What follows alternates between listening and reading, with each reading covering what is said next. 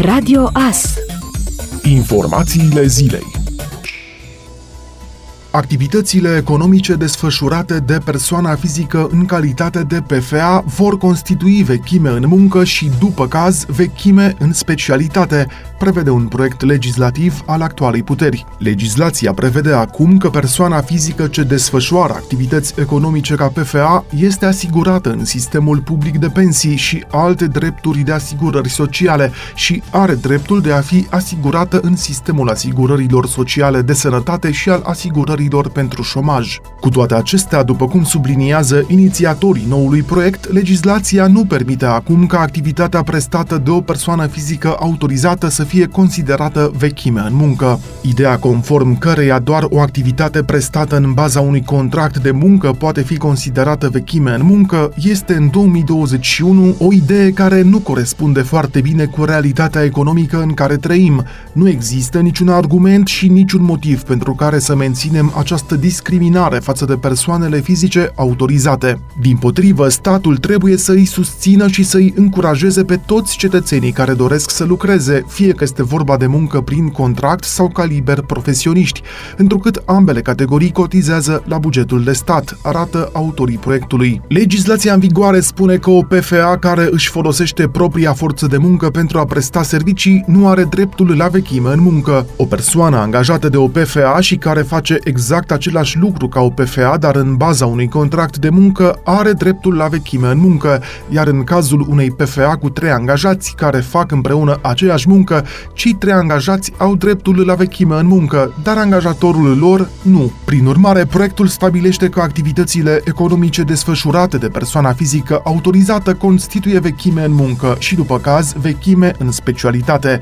Vechimea în muncă și, după caz, vechimea în specialitate este considerată perioada în care PFA a desfășurat activitate economică și a achitat contribuțiile, taxele și impozitele legale, nefiind luată în considerare perioada în care PFA nu a avut activitate generatoare de venit sau a avut activitatea suspendată. Inițiatorii mai arată că 22,6% din populația activă a României lucrează pe cont propriu sau ca lucrători familiali neremunerați, fiind vorba de un segment important din totalul populației active.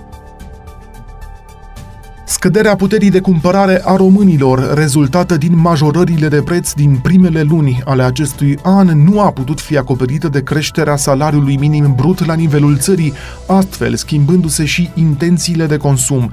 Consumatorii sunt acum mult mai precauți și mai restrictivi în ceea ce privește achiziția din afara listei de cumpărături și caută cu foarte multă atenție cel mai bun preț și cele mai bune oferte, conform unei noi analize. Începutul lui 2021 2021 a fost marcat de o creștere nesemnificativă a salariului minim brut, de puțin peste 3%, în timp ce zona bunurilor de larg consum a înregistrat creșteri și de peste 20%.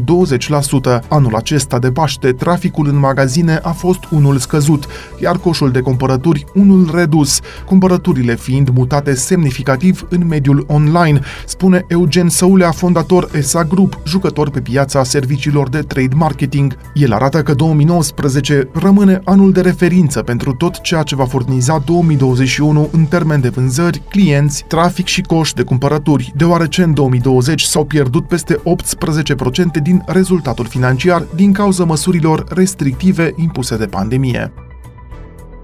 Jucătorii echipei Villarreal s-au declarat încântați de câștigarea Ligii Europa miercuri seară la Gdansk după finala cu Manchester United decisă la lovituri de departajare. Este incredibil, este ceva imens pentru fani, pentru club. Este un vis pe care l-am urmat și l-am reușit. Este incredibil să câștigi o finală și să învingi un uriaș ca Manchester, a afirmat unul dintre jucători. Formația a câștigat pentru prima dată Liga Europa miercuri seară la Gdansk, învingând echipa Manchester United în urma loviturilor de departajare, scor 12 la 11. La finalul prelungirilor, scorul a fost de 1 la 1.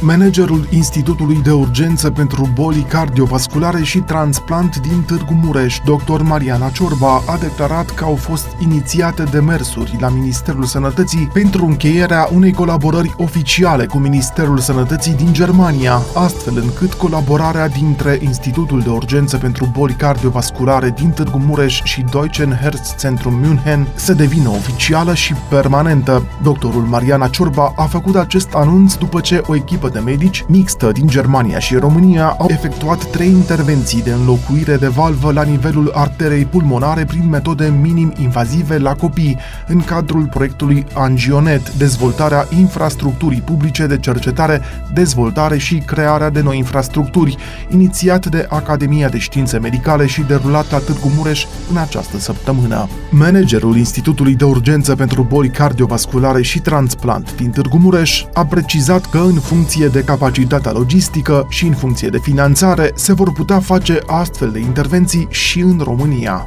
Doctorul Mariana Ciorba a mai precizat că sistemul informațional din România nu permite o estimare exactă a numărului de cazuri de malformații cardiace congenitale, dar că adresabilitatea către centrul din Târgu Mureș este tot mai mare, la fel și lista de așteptare. Orașul va vaccina satul în campania de vaccinare. Medicul Valeriu Gheorghiță a anunțat marți că echipe medicale din centre de vaccinare din mediul urban se vor deplasa în localități arondate fiecărui oraș și vor vaccina o dată sau de două ori pe săptămână pentru a reduce decalajul la vaccinare dintre urban și rural, mai ales că, spune Valeriu Gheorghiță, în mediul rural sunt doritori, dar nu au avut cum să ajungă să se vaccineze, iar în multe sate nu există nici măcar medic de familie.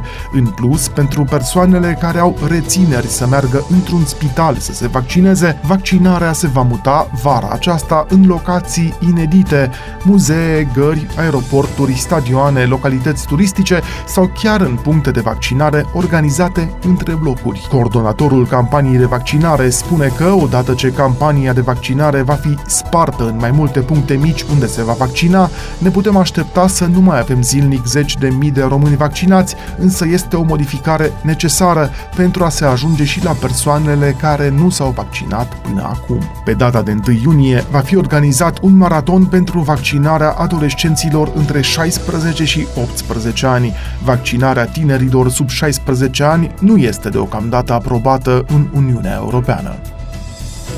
Ați ascultat informațiile zilei. Rămâneți pe frecvența Radio Astărnăveni.